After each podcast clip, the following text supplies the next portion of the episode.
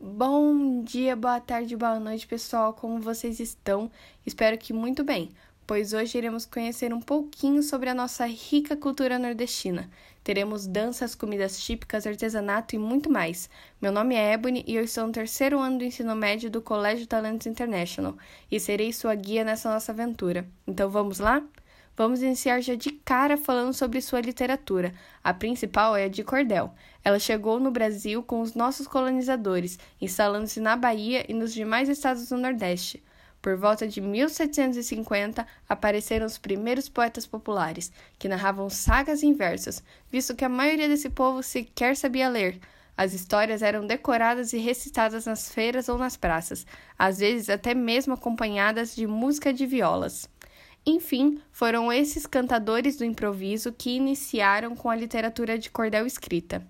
Bom, e se vocês querem saber, a literatura de cordel há uma grande variedade de temas, tradicionais ou contemporâneos, que refletem a vivência popular, desde os problemas atuais até a conservação de narrativas inspiradas no imaginário. Além de tudo isso, também é muito comum vermos temas sobrenaturais, como a chegada de Lampião no inferno ou a realização de profecias de Antônio Conselheiro.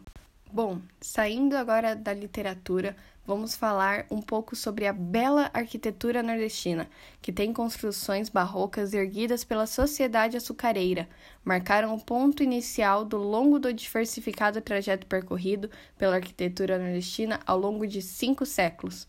Para quem tiver interesse, os sobrados da velha São Salvador ainda estão lá, cheios de histórias no centro da cidade, e constituem com um dos mais formidáveis conjuntos arquitetônicos do país.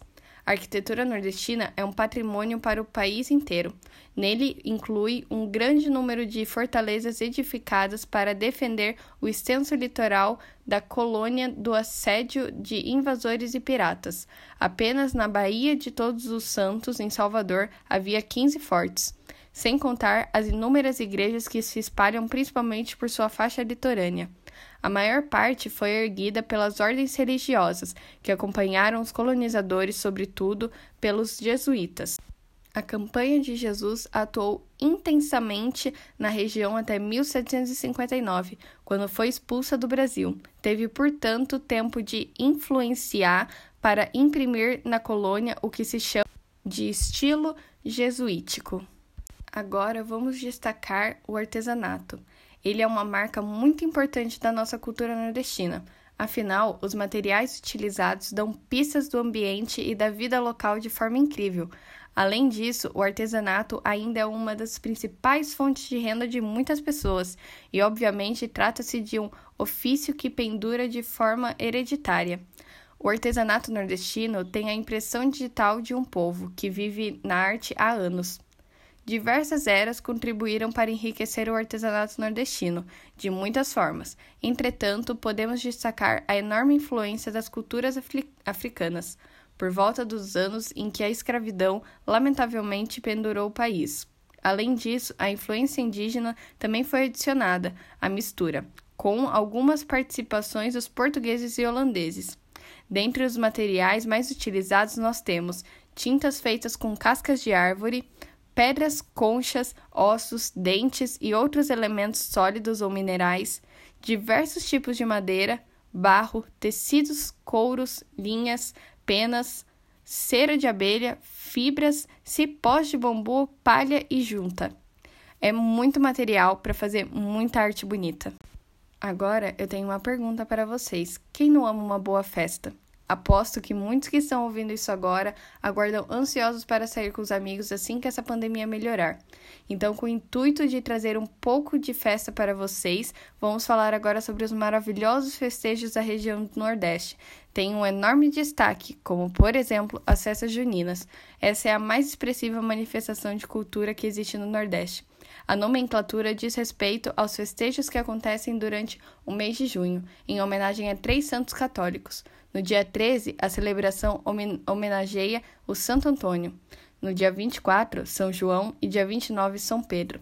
Durante as festas juninas, diferentes aspectos da cultura do Nordeste são acionados. Na música, temos presentes o marcante forró, um ritmo do sertão nordestino que tem com o acordeão, sanfona, triângulos e zabumba como principais instrumentos. Na dança tem lugar a quadrilha junina, que apesar da presença marcante na região, tem origem das antigas danças populares encontradas nas áreas rurais da França e da Inglaterra também. Agora, na culinária, observamos o reflexo do período de abundância. Os produtos agrícolas abundantes no período são aproveitados de diversas formas.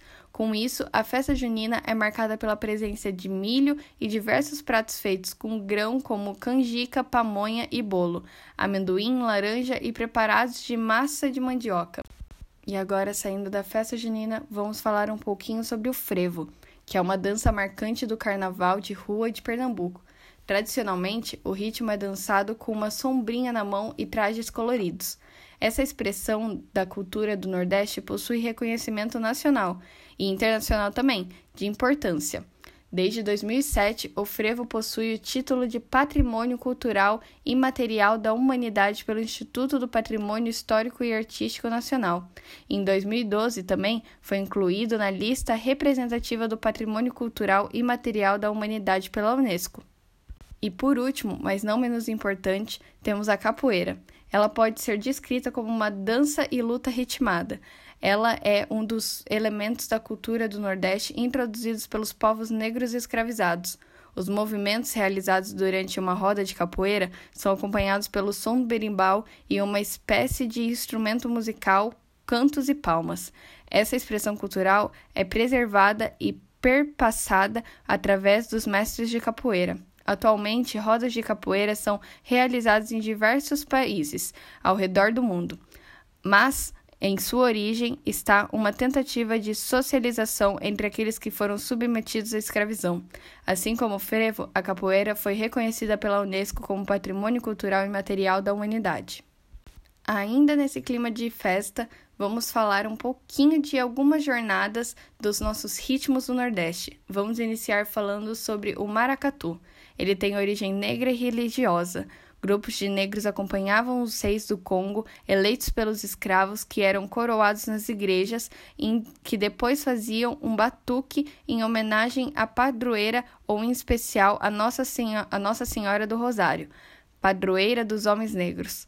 A tradição religiosa se perdeu e o grupo convergiu para o carnaval, mas conservou elementos próprios diferentes de outros cordões ou blocos carnavalescos. À frente do grupo vão rei, rainha, príncipes, embaixadores, dançarinas indígenas. Não há enredo, simplesmente se desfila ao ritmo dos tambores. O ritmo surgiu em Pernambuco, mas também se encontra em outros estados do Nordeste. Temos também o baião. Segundo o folclorista Câmara Cascudo, associa os termos baiano e rojão, pequenos trechos musicais executados por viola no intervalo dos desafios entre os cantores de improviso. Mas o gênero consagrou-se e ganhou novas características quando o sanfoneiro pernambucano Luiz Gonzaga popularizou-o através do rádio em todo o Brasil é este ritmo que predomina hoje nos forrós. Temos também o chotê, um ritmo mais lento para se dançar a dois, de origem alemã, mas que se radicou no Nordeste e mistura os passos de valsa e de polka.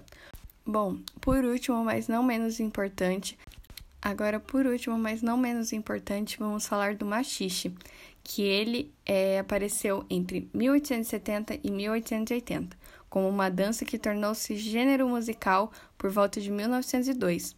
Apesar de o tambor e os instrumentos de percussão em geral serem bem conhecidos dos portugueses, foram os africanos que introduziram no país a maior variedade que deles existe hoje, além das danças que têm na percussão a sua essência, caso, por exemplo, do tambor de crioulo.